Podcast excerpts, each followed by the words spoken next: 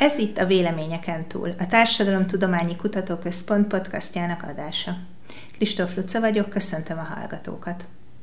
Mai beszélgető társam Bene Márton, a Politika Tudományi Intézet tudományos főmunkatársa, akinek kutatási területe a politikai kommunikáció. Ezen belül is különösen az internetes, pontosabban a közösségi médiás kommunikációval foglalkozik. Szervusz, Márci! Szia! Az első kérdésem az lenne hozzá, hogy használsz egy nagyon érdekes fogalmat, még könyved is jelent meg ezzel a címmel, hogy virális politika. Mit jelent ez a kifejezés? Hogyan változtatja meg a politikai kommunikációt a közösségi média? Igen, a politikai kommunikációban a közösségi média azért nagyon sok változást eredményezett, erről nagyon sokat beszélünk is a, a különböző nyilvános diskurzusokban. Én ennek egy aspektussal foglalkoztam bővebben, ez pedig az, hogy a közösségi média miatt az az az állítás, hogy az állampolgári kommunikáció az jelentősen felértékelődött a, a mai nyilvános térben. Ugye korábban a politikai kommunikáció az elsősorban úgy működött, hogy a politikai szereplők a médián keresztül az állampolgároknak a, a véleményére próbáltak valamilyen hatást gyakorolni, tehát az állampolgároknak nem a kommunikációja volt előtérben, nem arra próbáltak hatást gyakorolni, hanem az állampolgárok gondolkodásaira, érzelmeire, és mindeközben a médiának próbáltak a kommunikációjára hatni, tehát olyan üzeneteket hoztak létre, amelyekre a média reagál, amelyek bele, bekerülnek az esti híradóba, amiről beszélnek az esti műsorokban. Ezt neveztük akkoriban mediatizációnak, tehát hogy olyan fajta kommunikációt folytatnak a politikai szereplők, amire a média odafigyel, amiről a média beszél. Az, hogy az állampolgárok egymás között miről beszélnek és hogyan beszélnek, az kevésbé volt érdekes. Az számított, hogy az állampolgárok gondolkodása és érzelmeit formálja a politikai szereplőknek a kommunikáció. És akkor ebbe hozott egy változást a közösségi média, mert itt már az üzenetek terjedésében nagy szerepet kaptak az állampolgárok, az ő beszélgetéseik, illetve a különböző interakciós formáik a közösségi médiában. Mindannyian tudjuk, hogy az üzenetek azok megosztásokon, lájkokon keresztül jobban terjednek a közösségi médiában, és most, hogy egyre több embernek kiemelkedő információforrás a közösségi média, és egyre több ember a közösségi médián keresztül találkozik politikával elsősorban, vagy akár szinte kizárólag.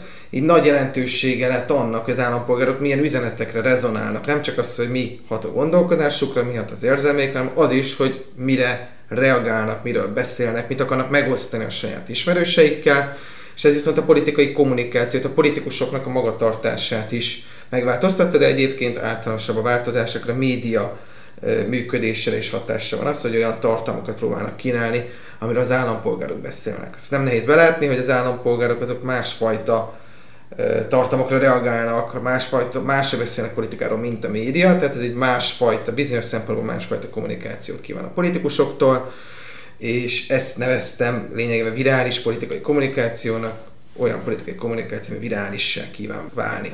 Tudnál erre mondani egy példát esetleg, hogy mi, milyen témák azok, amik a médiát kevésbé érdeklik, és az állampolgárok többet beszélgetnek róluk? Igen, vannak egyébként átfedések is, tehát vannak olyan témák, ami a médiát is érdekli, a média is beszél róla, és az állampolgárok is, de vannak különbségek is.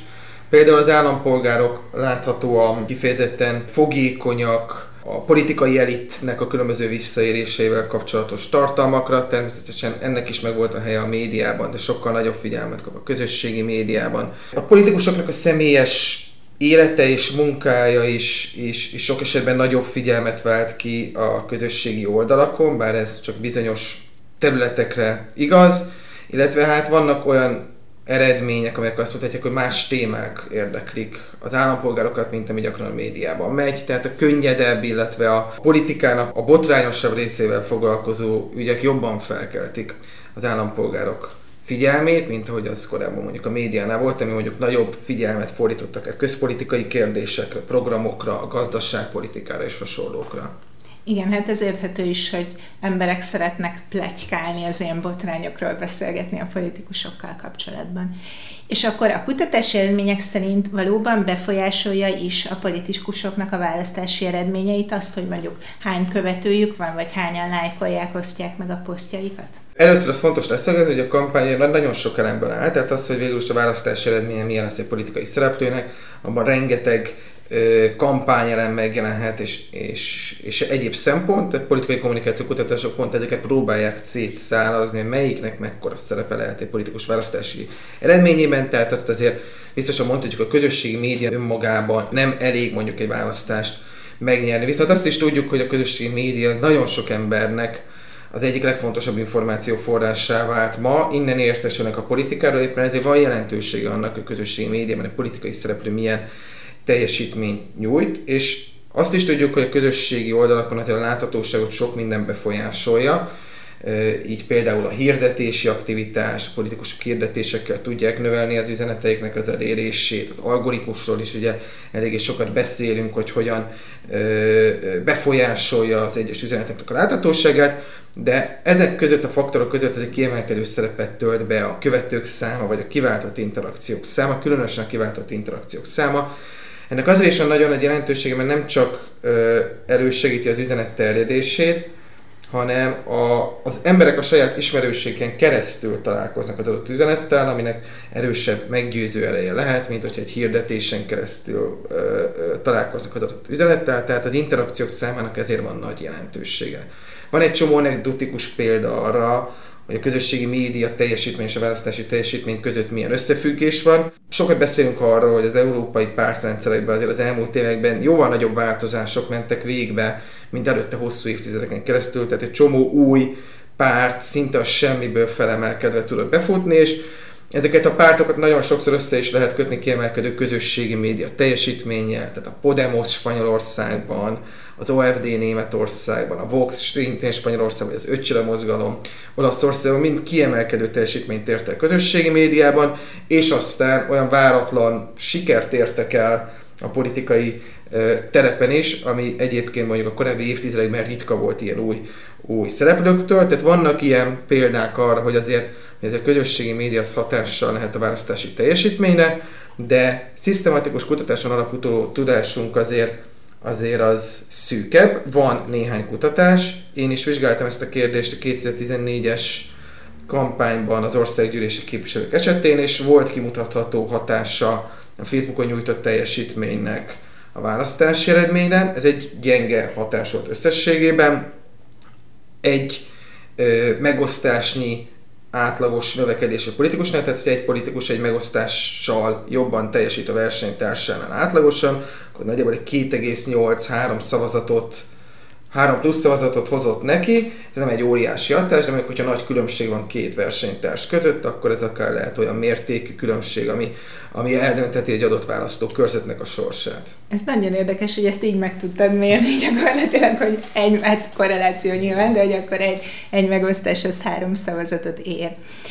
Az egyik tanulmányodban olvastam, hogy arról van egy vita, hogy a legnagyobb közösségi platform, ami ugye a Facebook, az inkább a nagypártoknak kedvez, vagy egy picit inkább kiegyenlíti az esélyeket a kisebb pártok között. Ugye te is említetted, hogy például a hirdetés az fontos, és hát akkor ez azt jelenti, hogy ahhoz pénz kell, hogy ott több, többeket elérjenek a Facebookon akkor inkább, inkább azt lehet mondani, hogy esély kiegyenlítő a kispártok számára a közösségi média? Ez valóban nagyon régi vita a, a szakirodalomban, már az internet kezdetétől ugye volt egy nagy lelkesedés, hogy na most az internet akkor a hatalmas forráskülönbségeket a különböző politikai szereplők között kiegyenlítheti, aztán azt vették észre a kutatók, hogy hát hiába lehet ingyen használni az internetet, hogyha a kispártoknak a weboldalait senki nem nézi, sokkal gyengébb színvonalúbbak, sokkal kevésbé érdekesek, mint a nagypártoknak a, a szuper összerakott honlapjai, aminek még ráadásul közössége is van.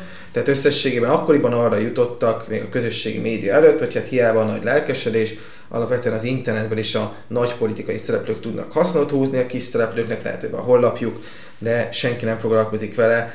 Egyrészt azért, mert nem is találják meg, másrészt pedig azért, mert, mert nem túl érdekesek ezek a hollapok a szakértelem és a pénz hiányával, amit ráfordítanak.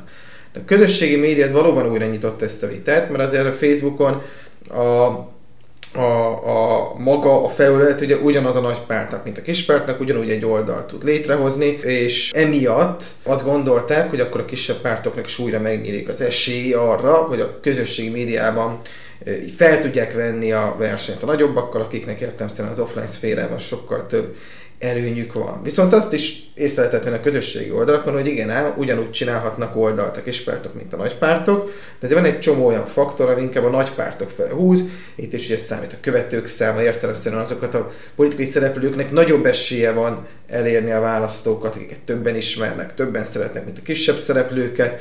Azt is tudjuk, hogy bár ugyanúgy néz ki két szereplőnek az oldala, azért nagy különbségek lehetnek a megjelenés színvonalában.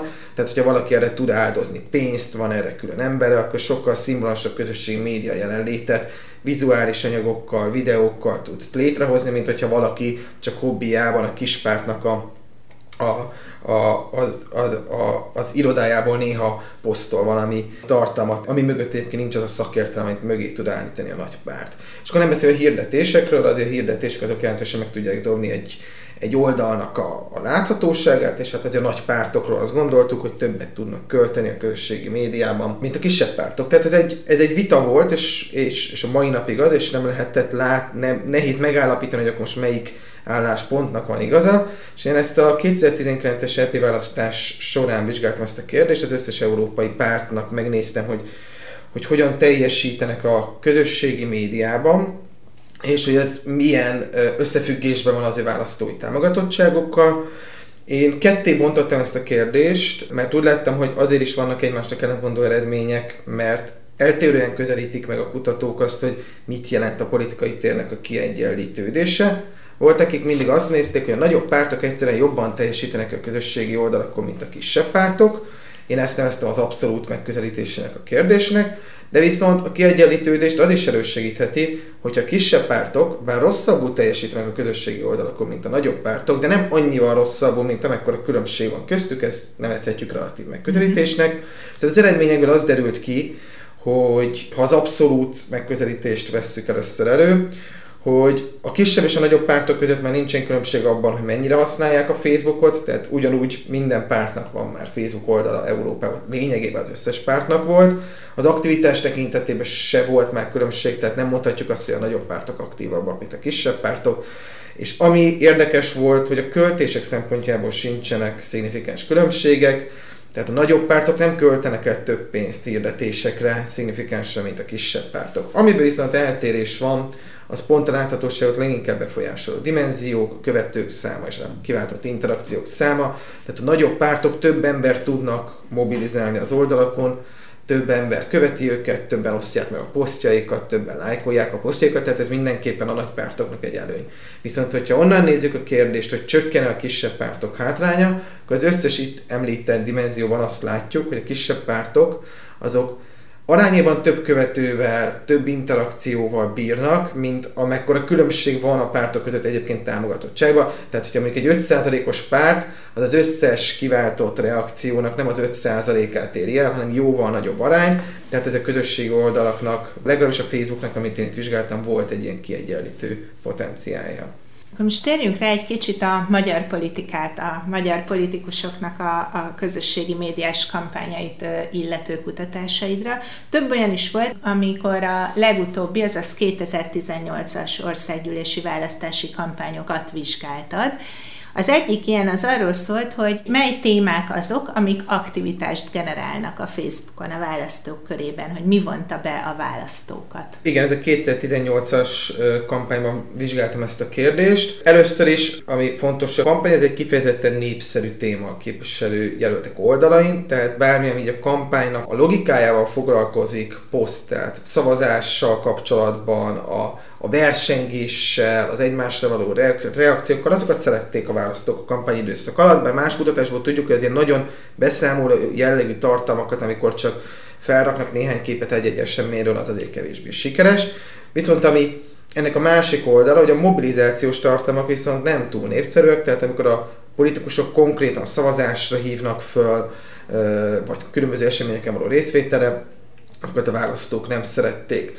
A konkrét politikai témákra rátérve, az kiderült, hogy azért a politikai közösség között vannak különbségek, Szóval a korrupció azért nagyon népszerű topik volt. Azt azért hozzá kell tenni, hogy a 2018-as választáson szinte csak az ellenzéki jelöltek raktak közé olyan posztokat, ami korrupcióról szólt, és ott ezek nagyon népszerűek voltak. A kormány oldalon erről ugye nem tudunk, mert ott ugye ez nem volt egy aktuális téma a kampány során. Azt is most már nagyon sok kutatásból tudjuk, hogy az egyik legerősebb reaktivitást erősítő faktor az a negativitás. Tehát a negatív, a, a, a dühös, a felháborodott posztok, azok, azok nagyon-nagyon jól terjednek a közösségi médiában. És ami talán a legérdekesebb eredmény volt ebből a kutatásból, az az úgynevezett fordított témagazda hatás. Ugye arról sokan tudunk, hogy a pártokat általában összeszoktuk kapcsolni bizonyos témákkal, különösen kampány idején, amit az az adott párt, az, az, a, az a politikai erő nagyon erősen tol a kampány során, és nagyon erősen összekapcsolódik vele. A 2018-as kampányban a kormány oldalnál elsősorban a migráció tartozott ide, másodszorban a fejlesztéspolitika, tehát a kormány pártok képviselőinek a tartalmai között rengeteg olyan volt, ami különböző fejlesztéseket mutat be, átadások és hasonlók. Az ellenzéknek, meg a korrupció mellett az oktatás meg az egészségügy volt egy ilyen fontos témája, arról beszéltek sokat arra vonatkozók, nagyon sok programpontjuk, tehát az ellenzéket köthetjük össze az oktatás egészségügyel, a kormánypártokat pedig a 2018-as kampányban migrációval és fejlesztéspolitikával. És az az érdekes eredmény jött ki, hogy a legtöbb ilyen esetnél, az a legtöbb ilyen ügynél a politikusok a saját ügyeikben, a saját témáikban kevesebb reakciót tudnak kiváltani, mint más témákban. Például az ellenzéki politikusoknál az egészségügy és az oktatás is kevésbé népszerű téma, mint a kormánypárti politikusoknál, és ami a legérdekesebb, mivel hogy azért a 2018-as kampány a migrációval kötődött össze nagyon erősen, és tudjuk, hogy a migráció nagyon erősen hatott a, a választók gondolkodására és érzelmeire, erről különböző eredmények vannak, mégiscsak azt láttuk, hogy a Facebookon a migrációval kapcsolatos posztjai a kormánypárti képviselőknek sokkal kevesebb reakciót váltottak ki a kormánypártok oldalain, mint az ellenzéknél, sőt a migrációs posztokat a kormánypártok oldalain kevesebben osztották meg, mint bármilyen egyéb más posztot. Egyébként tehát a migráció kifejezetten népszerűtlen téma volt a Facebookon a kormánypárti politikusoknak az oldalain. Ezzel szemben az ellenzéki pártoknak a migrációs posztjait, azok több reakciót tudtak kiváltani, mint egyébként más milyen posztok. Szerinted ez szintén amiatt a hatás miatt van, hogy a felháborodni vagy dühöngeni jobban szeretünk dolgokon? Tehát akkor itt a ellenzéki választók dühöngtek azon, hogy a kormánypárti politikusok hogy kezelik a migrációt például? Ez egyrészt biztos, hogy erősen benne van, ugyanakkor azt is látni kell, hogy azért a migrációról a kormánypártok is elsősorban olyan posztokat tettek közzé, amin a kormánypárti követők felháborodhattak volna. Tehát ezért migrációról nem beszélt pozitívan a kormány oldal sem de valóban, amikor az ellenzék tett közzé migrációs tartalmat, az szinte mindig összekapcsolódott a kormánypárt kritikájával, tehát ott azért jobban politikai erőhöz volt kapcsolva a kritika. Én egyelőre csak találgatni tudok arról, hogy miért lehet ez a hatás, főleg úgy, hogy tudjuk, hogy ez a migráció az alapvetően egy kifejezetten sikeres téma volt a választó gondolkodására hatásban, de mégsem akarták ezeket a dolgokat megosztani a közösségi oldalakon.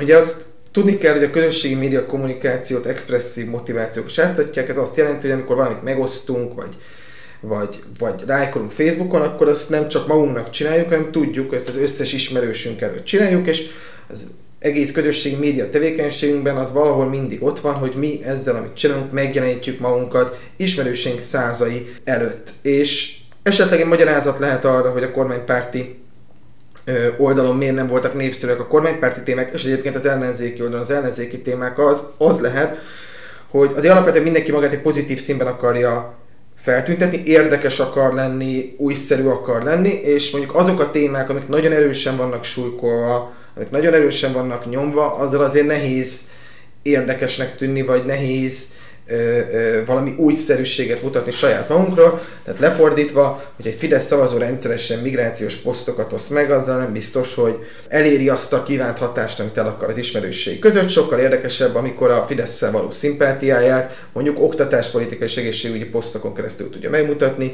és akkor ez, ez, ezek mégis olyan témák, amiben mondjuk a kormánypártok hangját legalábbis a kampányban kicsit kevesebbet hallottuk. Hasonlóan, amikor az ellenzéket mindig azzal támadták a kampányban, hogy a migrációval kapcsolatban megengedőbbek, akkor egy ellenzéki felhasználónak lehet, hogy az egy, az egy, az egy könnyebben felhasználható tartalom volt, akkor az ellenzék a migrációról posztolt, hogy megmutassa, hogy na hát mégsem az a, a, az, az igazi álláspont, amit, amit, amit mások mondanak, hanem itt például arról beszél a, a, az ellenzéki képviselő, hogy ők sem akarják lebontani a kerítést. Mm-hmm. Tehát ez, ezek a motivációk lehet egy ok a mögött, hogy az állampolgárok nem a saját témáikat, a, sa, a saját oldaluk témáját nyomják.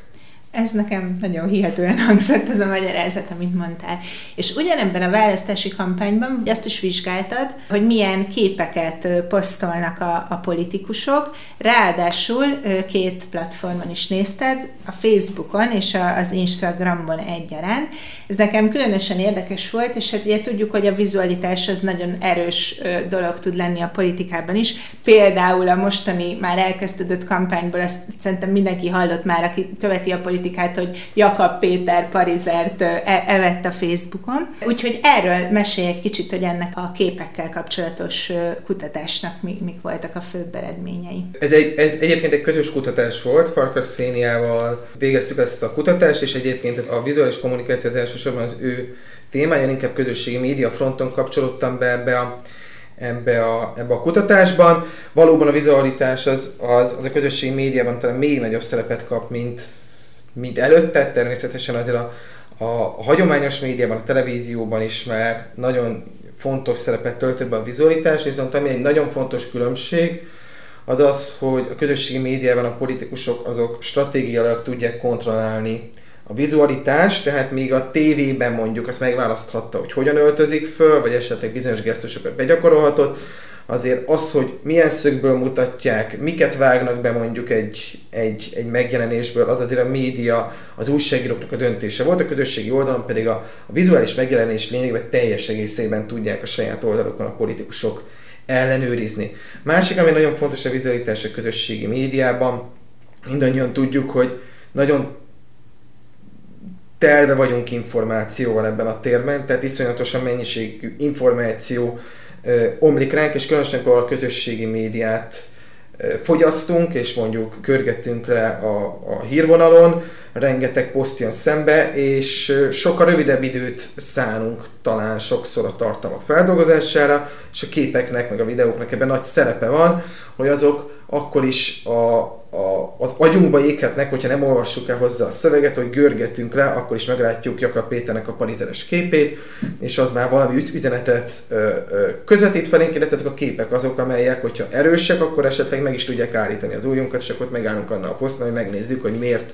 rakta ki a parizeres képet Jakab Péter. Tehát a vizualitásnak tényleg nagyon fontos szerepe van, és ezt a kérdést most kezdik el igazán kutatni, hogy a vizualitással, a képekkel milyen politikai üzeneteket lehet átadni, tehát azon kívül, hogy, hogy vannak és fölkeltik a figyelmet, lehet ezeken keresztül valamilyen politikai üzenetet közvetíteni, és mi ezt vizsgáltuk, hogy mégis milyen vizuális elemeket használnak a politikai szereplők az Instagramon és a Facebookon, és hát ugye a képeket sok mindenre használják, de azért az derült ki, hogy alapvetően a, a saját személynek az előtérbe hozása a legfontosabb, tehát a képeknek a többsége kifejezetten a politikai szereplőre és a politikai szereplőnek a környezetére vonatkozik, nem annyira illusztrációi mondjuk közpolitikai témáknak vagy más szereplőknek a, képei. Ami nagy különbség a Facebook és az Instagram között, a Facebookon inkább a formális, vizuális elemek dominálnak, az olyan elemek, amelyek inkább a a politikusnak a politikusi énnyire helyezik a hangsúlyt, politikai környezetben mutatják őket, politikai üzenetekkel jelenítik meg a képeket, pártlogók sokkal ö, nagyobb valószínűséggel megjelennek, a politikusnak a munkája nagyobb valószínűséggel megjelenik, még az Instagramon az informális, a vizuális elemek, a selfie a spontánabb képek, a, a politikusnak a saját politikán kívüli élete nagyobb hangsúlyt kap, tehát a politikus és személyiségnek két különböző aspektusa jelenik meg a két platformon, nagyobb eséllyel, de egyébként az eredményből az is kiderült, hogy a, hogy a válaszadók azok kedvelik az informálisabb tartalmakat, tehát a családdal kapcsolatos képek, a spontánabban beállított képek népszerűek tudnak lenni mind a két platformon. És az is érdekes, hogy ezek visszakapcsolódnak a hagyományosabb médiába, az internetes médiába, tehát én mondjuk úgy találkozom vele, hogy van egy cikk egy internetes oldalon arról, hogy na, a Novák Katalin ablakot pucolt, és erről posztolt. Tehát, hogy ezek így visszakerülnek ebbe a Igen. világba. Ez egy olyan kérdés, amit már régóta szeretnék kutatni, meg adat is van, hogy a média és a közösségi média között mi a kapcsolat, mert valóban egyrészt a politikusok közösségi média aktivitásokkal, a megosztásokkal, meg a lájkokon keresztül eljutatnak olyanokhoz, akik nem követik őket, de másrészt a médián keresztül is. Tehát ha például valami nagyobb politikus posztol valamit, szerintem Orbán Viktornak nagyjából minden posztja, az a médiában, mind az ellenzéki, mind a kormánypártiban meg fog jelenni, és el fog jutni azokhoz, akik egyébként akár nincsenek is regisztrálva ezekre a platformokra. Sőt, Orbán Viktornak még egy kommentjéről is írnak cikket, igen, ez nemrég történt pont a napokban egy ilyen erről is mindig szoktam kérdezni az alanyokat, hogy milyen kutatási módszerekkel dolgoznak, azt gondolom, hogy ez is fontos megemlíteni. A te esetedben is, és azért különösen érdekes, mert ugye ez mindig kérdés, hogy rengeteg politikusnak a rengeteg posztját, ezt hogyan, milyen módszerekkel tudod elemezni. Például ebben a kutatásban az összes képviselőjelöltnek a posztjait vizsgáltad. Szerencsére most hát egy módszertani forradalom zajlik most már néhány éve, évtizede a társadalomtudományokban, és rengeteg módszertani innováció van, és ez, és ez kifejezetten igaz a politikai kommunikáció, meg általában a kommunikáció kutatásra. Nehéz is néha a lépést tartani a sok újabbnál újabb módszertani eszközzel. Én alapvetően ö, kvantitatív kutatási módszereket használok, mégpedig kvantitatív tartalomelemzést támaszkodok, viszont ennek két módját is használom. Egyrészt a kézi tartalomelemzés az, az valószínűleg mindig elengedhetetlen lesz. Ez azt jelenti, hogy a posztokat különböző kategóriák szerint kategorizáljuk, és a különböző mintavételi technikák, amik jelen vannak a társadalomtudományi kutatásban, lehetővé teszik, hogyha csak egy szűkebb szeretét kódoljuk le, kategorizáljuk a posztoknak, akkor is tudunk következtetéseket levonni. Az összes posztra, tehát hogyha mondjuk van egy kampány alatt 60 ezer politikusi poszt, akkor hogyha abból megfelelő mintavételi technikával mondjuk ezret, 2000 kiválasztunk, és azokat egy kategória rendszer alapján kézzel kódoljuk, hogy mondjuk negatíve vagy pozitíve megjelenik benne a politikus családja, vagy nem jelenik meg benne, akkor ezekből az eredményekből azért a teljes sokasságra is tudunk következtetni.